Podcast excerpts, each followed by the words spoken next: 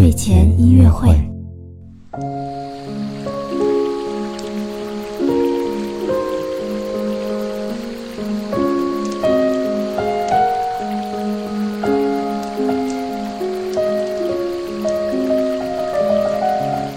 宝宝你好，我是你的兜兜哥哥。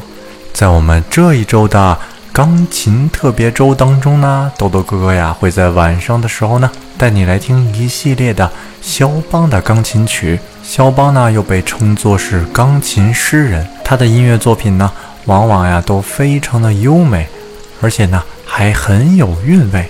今天我们要听到的这一首呢是他所做的一首前奏曲。好了，宝宝。